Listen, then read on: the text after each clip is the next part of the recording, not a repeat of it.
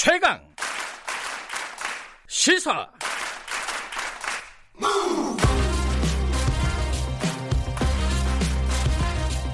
지금 여러분께서는 김경래 기자의 최강 시사를 듣고 계십니다.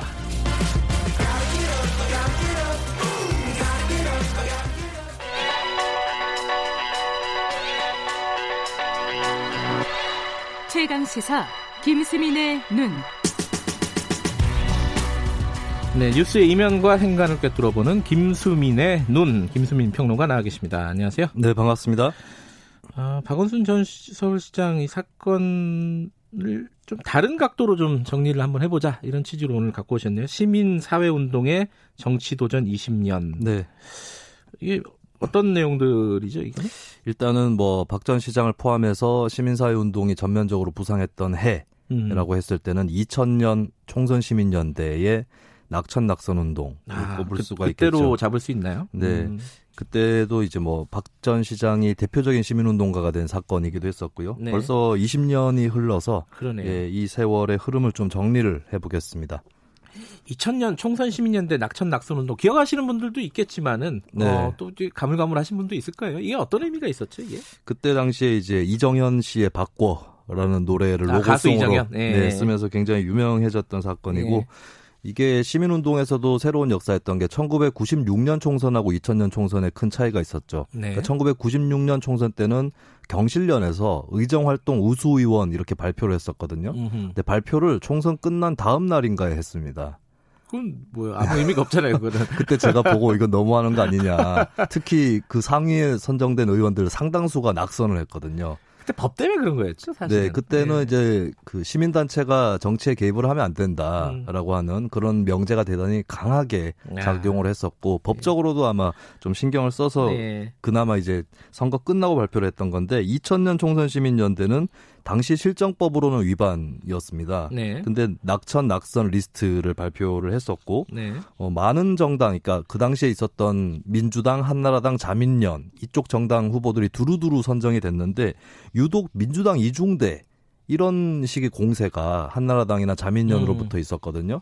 이런 것들이 이제 TV 토론으로 전파를 타기도 했었고 심지어는 그 토론 프로그램이 재방송이 된 적이 있었습니다. 아, 인기가 많아서요. 네, 그만큼 이제 그때 핫 아이템이었다라고 음. 하는 것이고 결과적으로도 어, 참여연대를 포함한 그 총선 시민연대가 선정했던 낙천 낙선 운동 대상자 86명 중에 59명이 낙선을 했죠.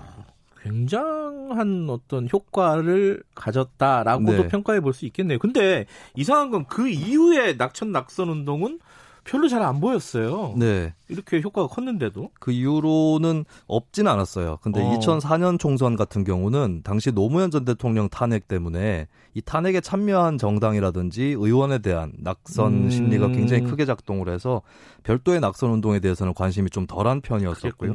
예. 그리고 그 사이에 이제 2000년 경에 시작했던 정치적 여러 흐름들이 있는데 네. 그 중에 노사모도 있고 음흠. 뭐 민주노동당 같은 진보 정당도 있었습니다. 그러니까 네. 직접적으로 누군가를 밀어주는 운동, 음흠. 지지하는 운동이 더 활발해지면서 낙천 아하. 낙선 운동은 조금 뒷전으로 밀려난 그런 특징이 있었고 특히 낙천 낙선 운동에 참여했었던 운동가 중에 일부는 2004년 총선에서는 당선 운동 음흠. 으로 또좀 탈바꿈해서 또 시도를 하게 됩니다. 그러면서 낙천 운- 낙선 운동은 좀 빠르게 유행은 지나버린 그런 음. 운동이 되었죠.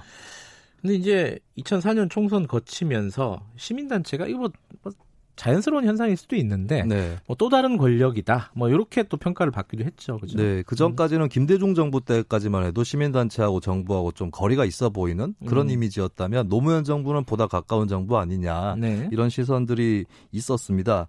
그리고 영향력도 굉장히 높아져서 2005년에 중앙일보하고 동아시아 연구원이 매해 조사를 해서 발표하는 게 있거든요. 네. 파워 집단 음흠. 순위에 대해서 발표를 하는데 2005년에 참여연대의 경우 영향력 12위, 신뢰도 8위 음, 이런. 굉장히 어지간한 정당들이라든지 뭐 민주노총 같은 단체라든지 이쪽을 다 제치고 아하. 위로 올라가는 그런 어 호시절이 있었습니다. 근데 이게 좀 딜레마였던 게 정책적으로는 당시 노무현 정부하고 뭐 참여연대 등의 시민단체가 많이 불화를 했었어요. 음흠. 암- 한미 FTA라든지 이라크 네. 파병 이런 의제에서 굉장히 불화를 했었고 거꾸로 노무현 정부 때는 시민운동으로서 좀 파워를 늘려나간 또 정치적으로 도전을 한 그런 집단이 보수 운동 쪽에서 아하, 예, 있었습니다. 오히려 네. 예. 그런 좀 딜레마가 있는 것 같아요. 그러면서 그때 이제 뉴라이트라고 해서 네. 원래 90년대까지는 개혁적 시민운동의 대명사로 불렸던 서경석 목사라든지 네. 뭐 이석연 변호사든지 이쪽이 이제 오히려 보수 쪽으로 음흠. 예, 그렇게 진입을 했었고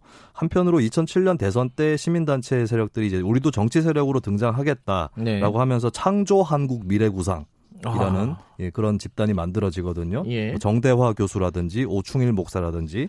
근데 이런 어, 시민운동에 쟁쟁한 명망가들이 참여를 했지만 결과적으로는 당시의 법력권이었던 대통합 민주신당으로 흡수가 되었고 음. 결과적으로 대선 때 한나라당의 집권을 막아내지는 못했습니다.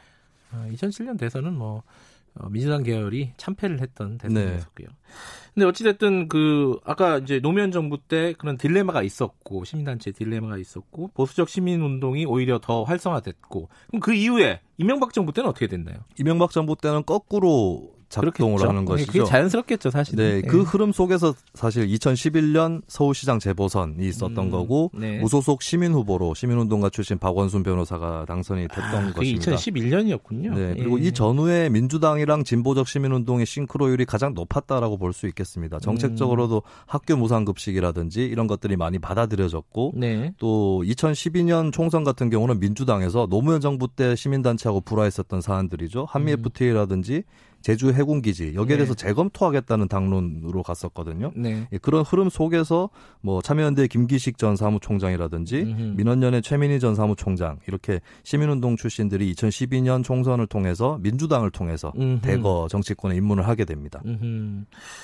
그 시민운동 이제 사람 문제가 사람 얘기가 제일 재밌는 건데 사실은 네. 이분들이 정치권으로 입문을 2012년도 기점으로 했다. 네. 그게 정치권에 어떤 영향을 줬을까요? 일단 개별 시민운동가 출신 의원들을 보면 아무래도 입법이라든지 이런 내역들이 좀 진보적인 성향을 띠고 있었습니다. 네. 근데 이분들이 정치권에 들어간 이후에 시민운동에 있을 때보다 파워가 더 약해진 듯한 그런 느낌도 없지 아, 않았거든요. 그래요? 그러니까 음. 민주당이라는 당 자체가 이런 시민운동가 출신들을 통해서 바뀌었느냐 했을 때는 음흠. 원래에 있던 그 기존 질서를 뭐 크게 바꾸지는 못했다라고 음. 평가를 할 수가 있겠고 네. 그나마 집단적으로 행정 권력을 쥔 사례가 박원순 서울시장일 텐데 그나마도 이번에 이제 박 전 시장 사망으로 어, 음. 일종의 위기에 봉착했다라고 볼 수가 있겠죠. 예. 그리고 올해 들어서서 좀 이런 징후들이 많이 나타나는데 위성정당 사태. 그러니까. 시민단체들은 정작 많이 비판을 했지만 시민운동가 출신 인사들은 또 위성정당을 통해서 특히 더불어 시민당이 그랬죠. 그렇죠 예. 정치권 입문을 했었고 예. 뭐 아직까지 진상규명 단계이긴 한데 정의기억연대 사태도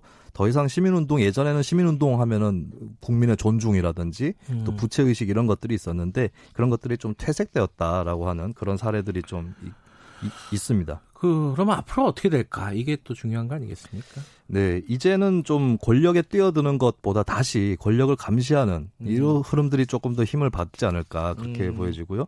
두 번째는 시민운동 출신 인사들의 좀 정치적인 외소화랄까 이런 부분들은 결국에 어떤 시민운동의 후광보다는 애초에 정당에 좀 참여를 해서 정당 내에서 육성되는 정치인 으로 좀 음. 정치인 육성 과정이 바뀌는 그런 필요성이 좀 대두됐다고 볼 수가 있겠습니다. 그리고 세 번째는 박원순, 참여연대 이렇게 상징되었던 운동은 종합적인 시민운동이었고 음. 정당이 재구시를 하지 못할 때의 준정당으로서의 네. 활동이었는데 앞으로는 이념이라든지 뭐 분야라든지 이쪽으로 많이 다원화되고 분화되지 않을까 그렇게 전망이 됩니다. 이 사이클이라는 게 있는 것 같아요. 그렇죠? 네, 그렇습니다. 김수민의 눈이었습니다. 고맙습니다. 예, 감사합니다. 2분 여기까지고요. 잠시 후 3부에서 뵙겠습니다. 일부 지역국에서는 해당 지역 방송 보내드립니다.